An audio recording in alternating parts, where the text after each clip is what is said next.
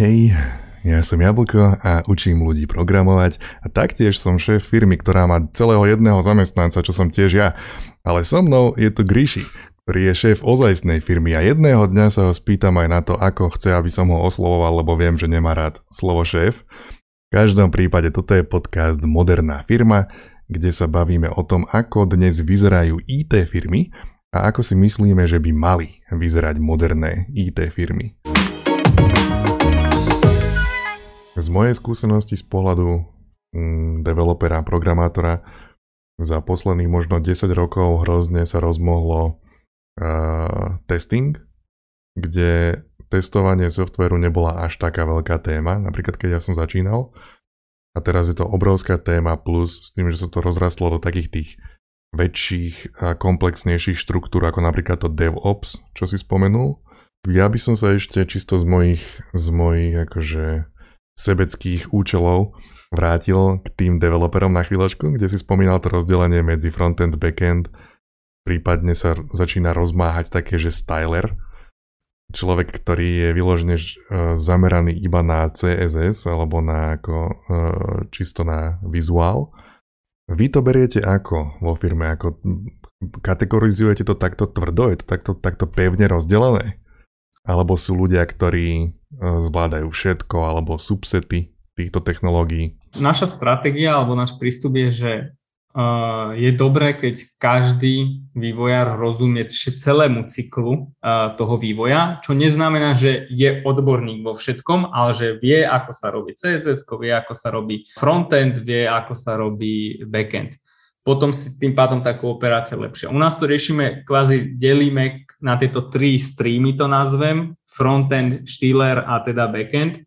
A v rámci nich samozrejme, keď si frontendista, tak môžeš, niekto to vníma, že aj štýler je frontendista, čo aj je, ale že my to, našim cieľom nie je akože mať že čisto štýlerov. Hej, že to je, že štýlovanie je vstupná brána do frontendu, komplexného nejakého frontendu a takto aj komunikujeme v podstate ľuďom.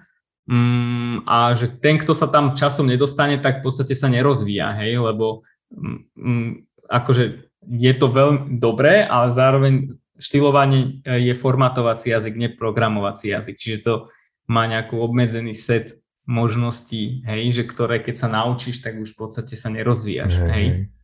Tak ono to bolo, zvyklo to byť veľmi Zvyklo to byť jasnejšie rozdelené možno, že mal si ten backend, čo boli programátori, potom si mal frontend, kde väčšinou, kde nemuseli byť, lebo aj toho JavaScriptu sa písalo tak maličko, že človek vôbec nemusel byť programátor. Kdežto teraz to, sa to dopracovalo do situácie, kedy frontendista a backendista v podstate má takisto komplexnú a náročnú robotu, aj čo sa týka náročnosti na programovanie ale zároveň e, so všetkými tými výmoženosťami ohľadom štýlovania je pochopiteľné aj to, že vznikajú že sa to rozdeluje ešte takto hlbšie, že vznikajú smery, ktoré sú zamerané vyloženie na štýlovanie. A že to sú ľudia, ktorí napríklad v iných spoločnostiach, možno väčších, dajme tomu, majú veľké uplatnenie. Áno. Že, ktorí sú experti iba cez, te, cez tie štýly. Určite, jasné to takto, že záleží veľmi od typu firiem. Čím väčšia firma, tak tým áno má viac špecializácií. Ja poznám aj firmy, ktoré sú veľké, ale nemajú špecialistov až takto, lebo podľa mňa to zistili tie, uh, tie moderné firmy, že dneska není úplne až taká výhoda, že mať hlavne špecialistov, že skôr tá flexibilita je viac ako tá špecialista, lebo na konci dňa akože urobíš tú úlohu, hej, že bude ti to trvať dlhšie, ale urobíš ju, hej, že ja, teraz nebavme sa, že ideš zachrániť svet a urobiť algoritmus ako uh, nový liek na rakovinu, hej, čiže jo z takejto úrovne to proste dokážeš mať podľa mňa, že dosť univerzálnych ľudí a podľa mňa to priniesie hlavne tie webové technológie, ktoré teda ty máš na tých kurzoch a dokonca si dovolím tvrdiť uh, takú vec, že ja si myslím, že dneska je tá väčšia komplexita na tom frontende ako na tom backende. Mm, Nehovorím, hej. že väčšia nárostnosť, na, na komplexita, Hej, lebo v podstate... Dobre slovo. Áno, áno, lebo určite je samozrejme zložité naprogramovať čokoľvek e, na pozadí, na backende a zároveň je ešte zložitejšie, by som povedal, že urobiť dobrý frontend, ktorý je kompatibilný pre na všetkých zariadeniach od mobilov, tabletov, desktopov, chladničky, čokoľvek a že jo. tam ti vstupuje toľko faktorov, ktoré ty nemáš pod kontrolou, že ty vlastne že ty si vlastne v kontinuálnom rozvoji, hej, že nekonečnom. Ja si myslím, že technológie sú veľmi vďačná téma a povenujeme sa tomu v budúcej epizóde určite. Ja by som len, čo sa týka týchto zameraní a odborov vo firme, keď, sa, keď, sa, keď na chvíľočku, na sekundu zostaneme pri týchto developeroch, tak čo ty považuješ za cennejšie? Človek, ktorý je ultra špecifický genius, čo ja viem, backendiak, alebo človek, ktorý je OK vo všetkých smeroch? Ak nemáš určitú úroveň odbornosti, tak je jedno, že si univerzálny. Ak tú hmm. úroveň dosiahneš, tak vtedy začína prevažovať akože tá univerzálnosť. Hej, Čiže... no pýtam sa aj z toho dôvodu, že z mojej skúsenosti veľmi často, keď som sa pohyboval nejak po firmách, tak tí ľudia, ktorí boli takí akože použiteľní na všetko, boli ohromne cenení. Lebo kedykoľvek sa môže naskytnúť nejaký problém s konkrétnym produktom alebo projektom alebo tak a ten človek, ktorý je taký univerzálny, taký ten švajčiarsky nožík, tak je ohromne cenený, lebo vieš, že ten ti vie vypomôcť v každej situácii, nech sa stane čokoľvek. Áno, takto, že rozhodne, ak si dosiahol ten strop minimálnej, poviem to, odbornosti, ktorú pre tú danú firmu treba a si ten univerzál, tak akože si určite cenejší ako niekto, kto tú odbornosť má, ale majú iba v jednom smere. To, to akože to nie, že firma mm. si cení, ale ten trh si to tak cení, hej, že jednoducho ten software alebo hocičo tvorba digitálneho produktu je tak komplexná záležitosť dneska, že ty nevieš niekedy, že čo budeš potrebovať, aký skill a, a ten skill, ktorý ale vieš s istotou, že budeš potrebovať, je flexibilita, adaptabilita.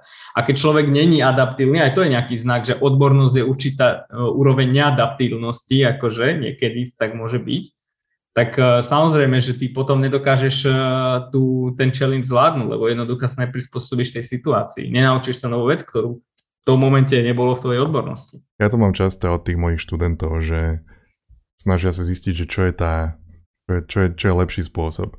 Či venovať sa naplno jednej veci a byť v nej výborný, alebo že či je to OK, že trošičku skáčeš medzi vecami. Moja no. skúsenosť bola taká, že mne osobne pomohlo, že skáčem medzi vecami.